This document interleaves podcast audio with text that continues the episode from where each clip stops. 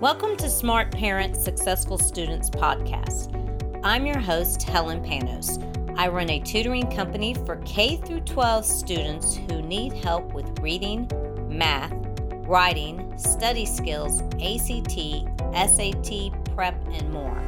My tutors work both virtually and in person. We specialize in really getting to know your kids and helping them thrive. I was a teacher and leader in a Georgia school system for 25 years. I saw what worked and what didn't. And there are definitely some gaps that teachers can't touch, which is why our tutors are so important. Teachers can only do so much. I'm here to bridge that gap between parents and teachers to help your kids become successful in school and beyond. Hello, everybody, and welcome to Smart Parents Successful Students podcast. I'm your host, Helen Panos, and I am back again this week today with a different guest, and her name is Hannah Mitchell. Welcome, Hannah, to our Smart Parents Successful Students podcast. Hi, Helen. Glad to be Thank here. you. Um, well, I'm so happy that my assistant uh, met you, or we wouldn't be here talking today. Thank you, Amanda, wherever you are out there. Amanda's a treat. She's probably going to be listening to this podcast and doing the podcast notes, actually. well, hi, Amanda. You're a treat. Oh, so sweet. Um, so, well, we'll get started. I know you are a public educator in um, a county north of Atlanta, and you're a writer. And so, I know you are a teacher of literature and composition in Georgia, currently working on your Doctor of Arts degree in English, literature, and pedagogy.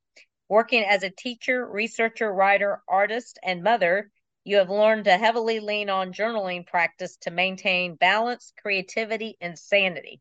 I love journaling. I was taking a class actually from a lady who taught all about journaling, but in a different way, I think, maybe from what you're going to say. But this was more of a, a holistic approach and writing in the present, and it really works. It was great. And unfortunately, she passed away, and I need to get back on my journaling. um, so, well, let's uh, have you talk first about your journey and what got you to where you are today. Sure. Well, I knew that I wanted to be an English teacher since I was about 16 in my uh, sophomore lit class. You can blame my sophomore literature teacher for, for everything you're about to hear. Um, I loved writing uh, from a young age, but it, it was that that multicultural lit, that world lit class that really made me want to be a, a high school teacher. So I started substitute teaching right out of high school and learned very, very early that I really wanted to work with what folks like to call the problem students. Um, I'd, I'd, I'd, again, I'd always wanted to be a writer, but I, I lacked the confidence to really put myself out there. I'm very bad at self marketing. I mm. can't stand the idea of self publishing. I want to lower my work down in a basket from a tower and let somebody else deal with the nuts and bolts of it. But um, I love teaching. That's something I never lacked confidence in. And I felt such a strong calling to do that. When the job is done right, it can totally consume you. It can take up every spare minute. And as I worked with students in alternative settings, and I'm in my 15th year teaching. Um, side note, alternative here covers a multitude of sins, you know, uh, behavior right, because, issues. Uh, uh, let me say, in the old days, like when I was in school and I almost went into an alternative school, it's probably different today, right? Well, I you know it's it's funny that you say that because it is not always just behavioral issues.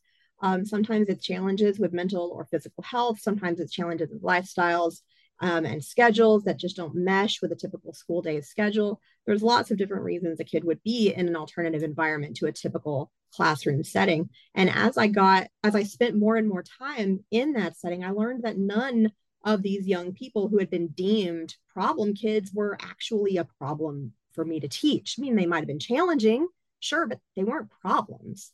Um, mm. Still, as life's demands got more complicated, you know, I, I got married, I had children, I got my master's degree. I started leaning more heavily on my own writing to give me clarity and structure. And then I started using the bullet journal method almost eight years ago uh, which really revolutionized my teaching, my ability to manage my time, to work toward my personal goals, as well as my professional goals. And now I invite students to journal with me as both a reflective exercise and as a way for them to practice goal setting. Wow, that's awesome. I can't wait to hear more about this uh, bullet journaling. So um, let's start with why are you so passionate about teaching literature and composition in a world where it seems like everything needs to be reduced to simply understood soundbite? well, you know, we live in the TikTok age.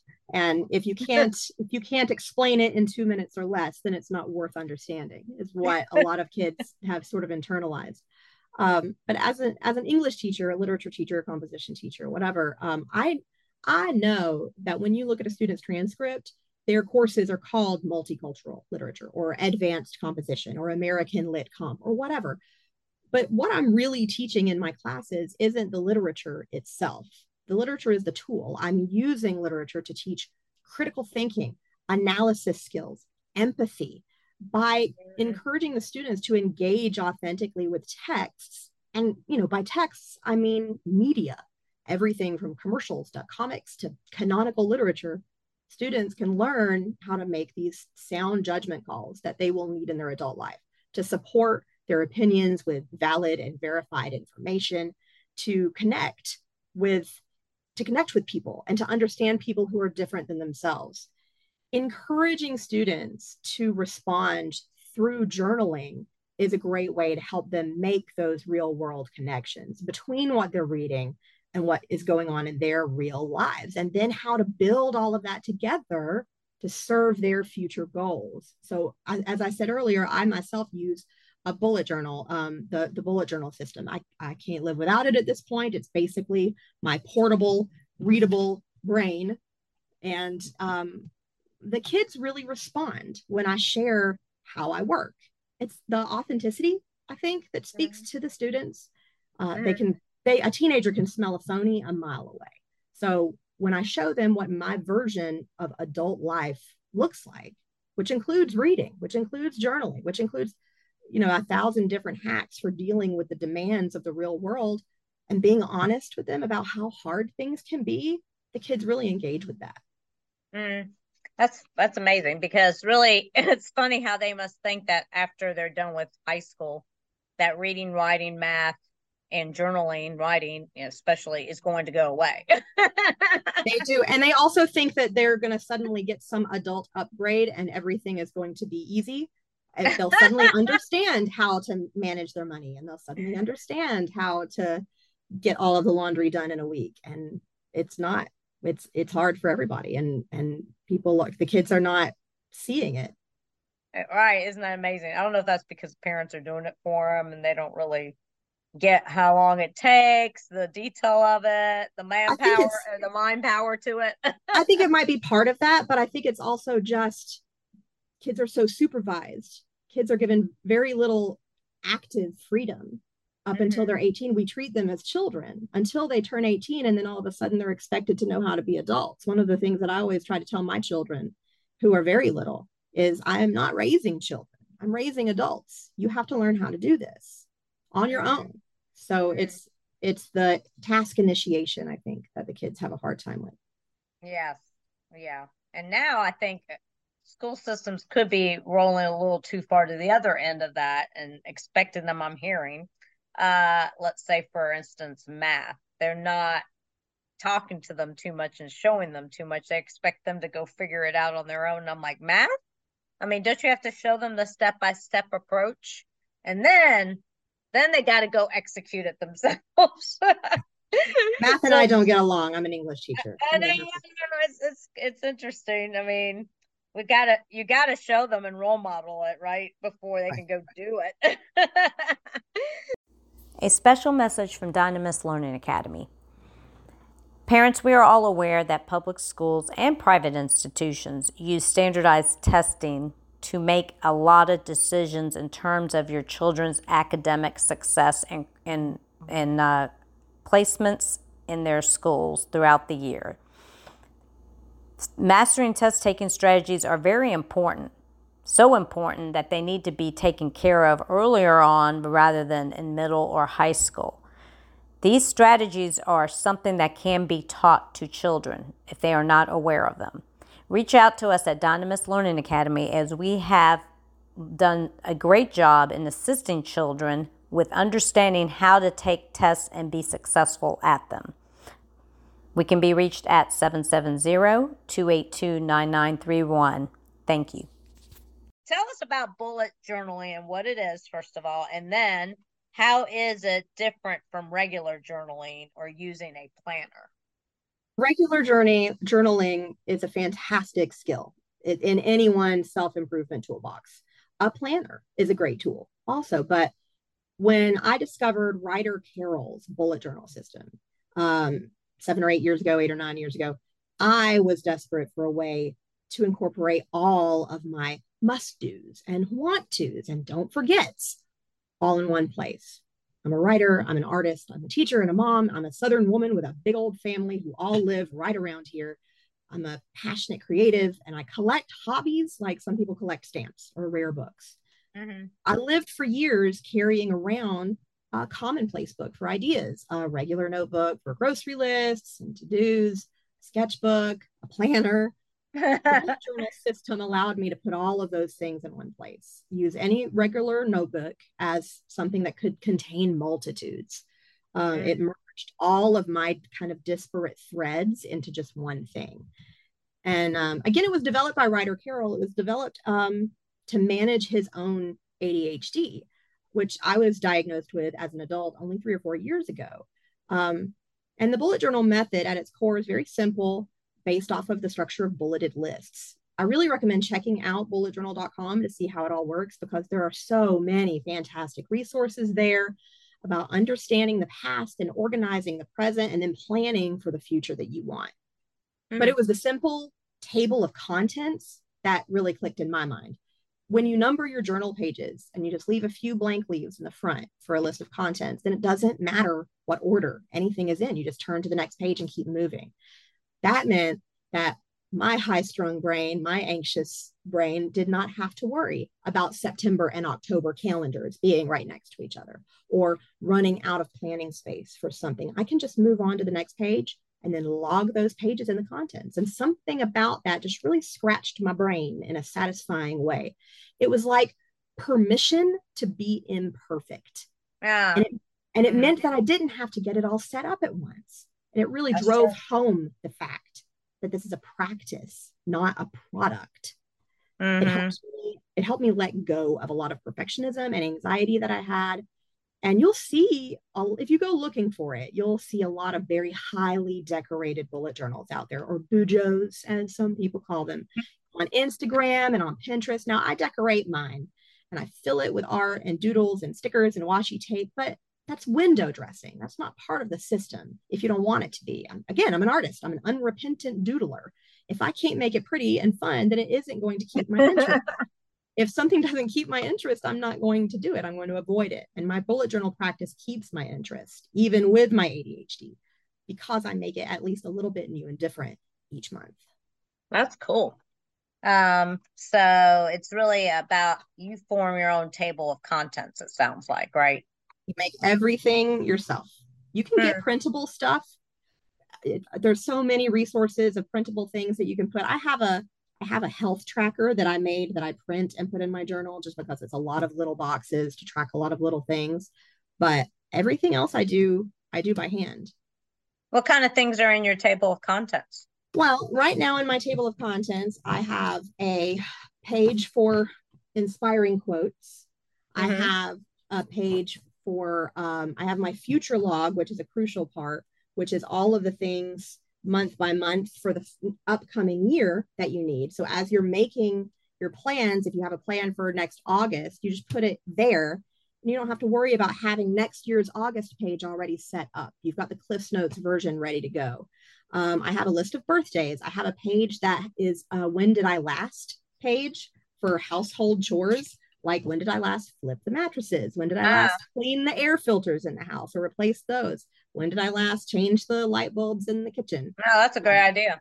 I've got a gratitude log. I have a list of writing projects I'm working on. I have a, a list of trackers, uh, like a list of uh, publication places that I've gotten yeses and nos from. Um, uh, it just keeps going. I've got a You have a Every- list of uh, Everything in my brain. What kills me is when doctors make appointments for you the next year. Like that just happened to me yesterday. All right, Mhm. Oh, would you like another appointment? I go, what, a year from now? Are you going to do it? And they're like, yeah, of course. I've got a page for that. Stick it right in there. I don't even need Yeah, the little reminder card else that they give put me. something like that, right? You make a place.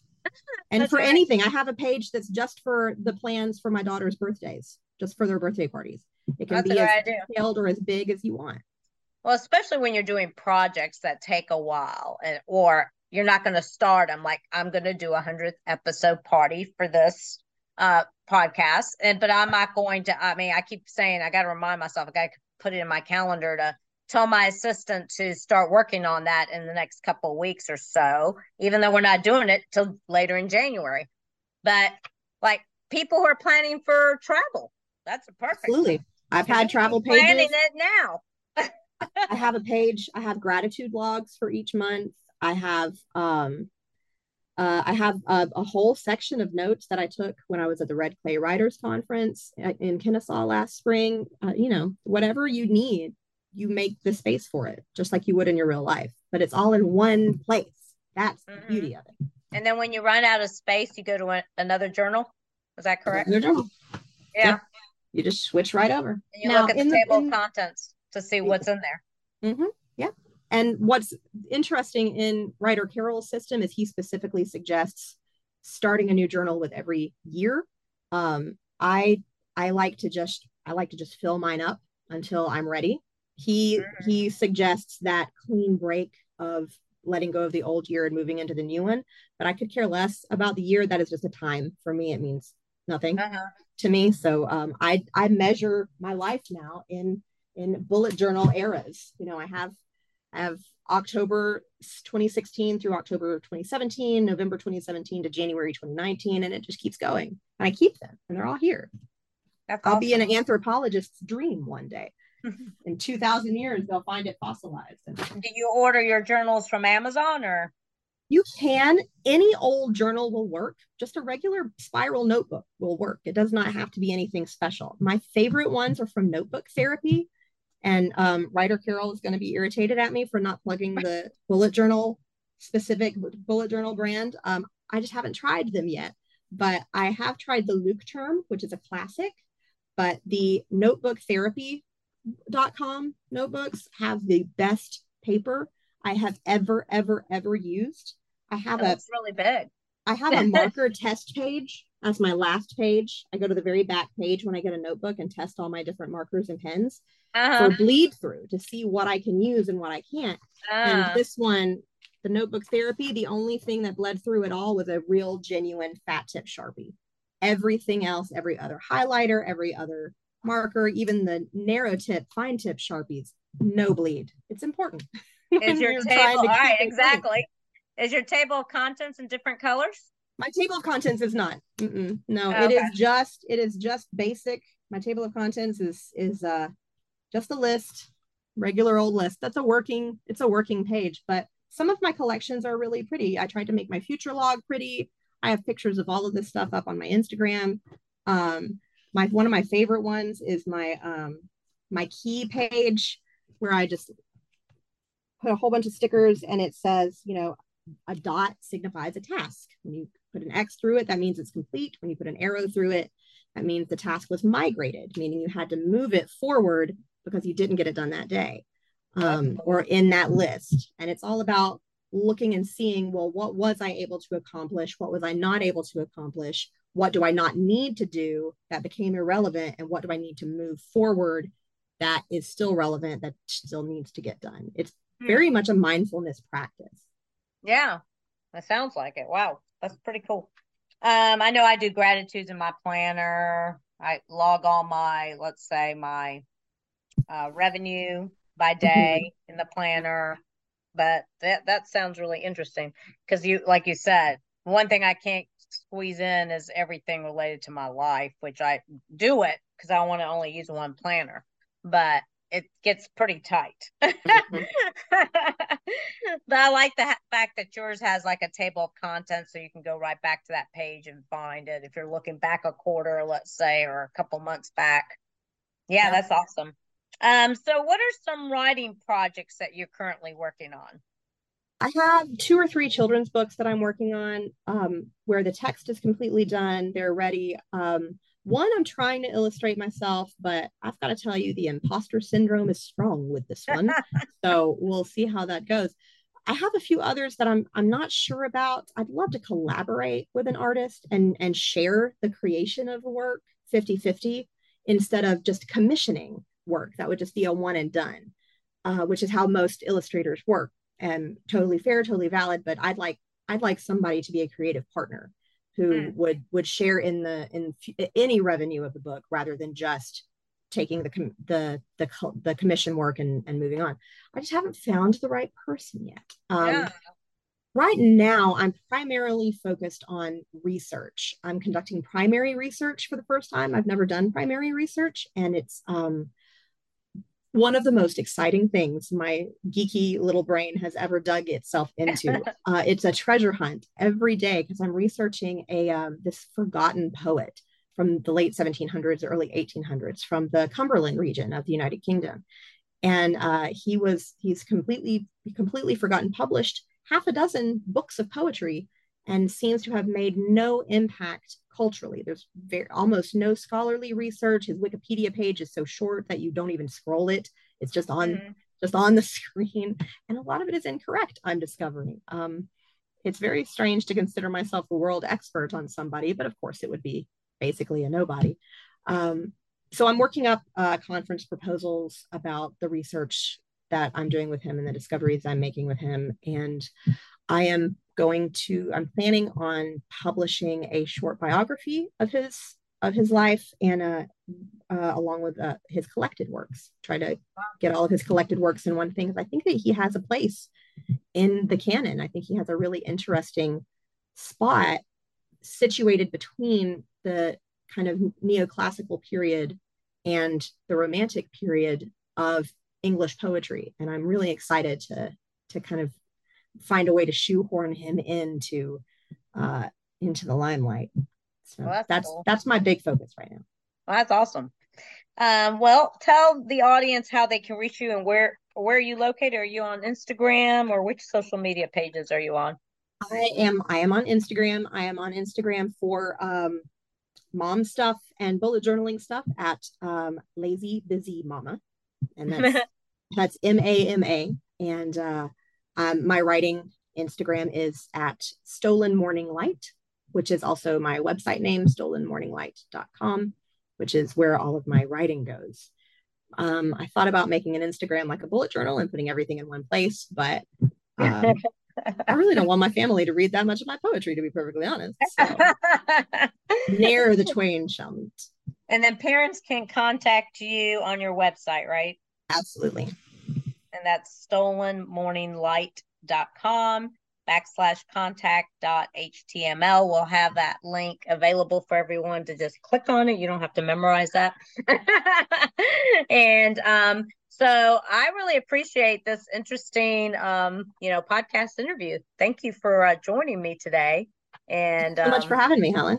I think that's a really cool thing. I may have to start looking at uh, bullet journaling myself since I was doing journaling anyway well, I, I, mean, even my nine year old does it with me. So that's uh, awesome.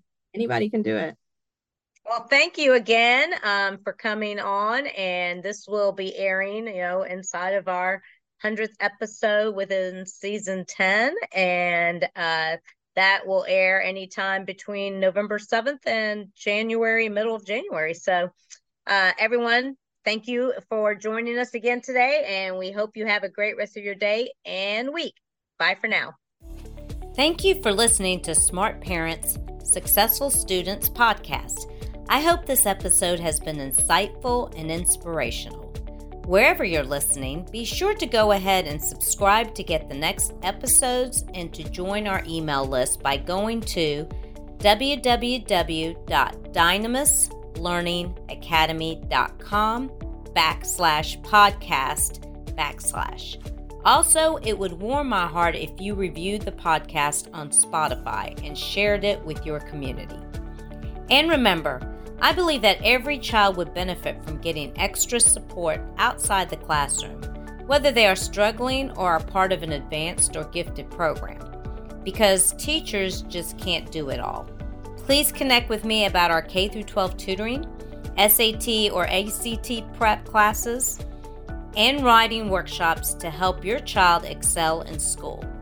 I can be reached through email at helen at dynamislearningacademy.com or by phone at 770 282 9931. Thanks for listening. Bye for now.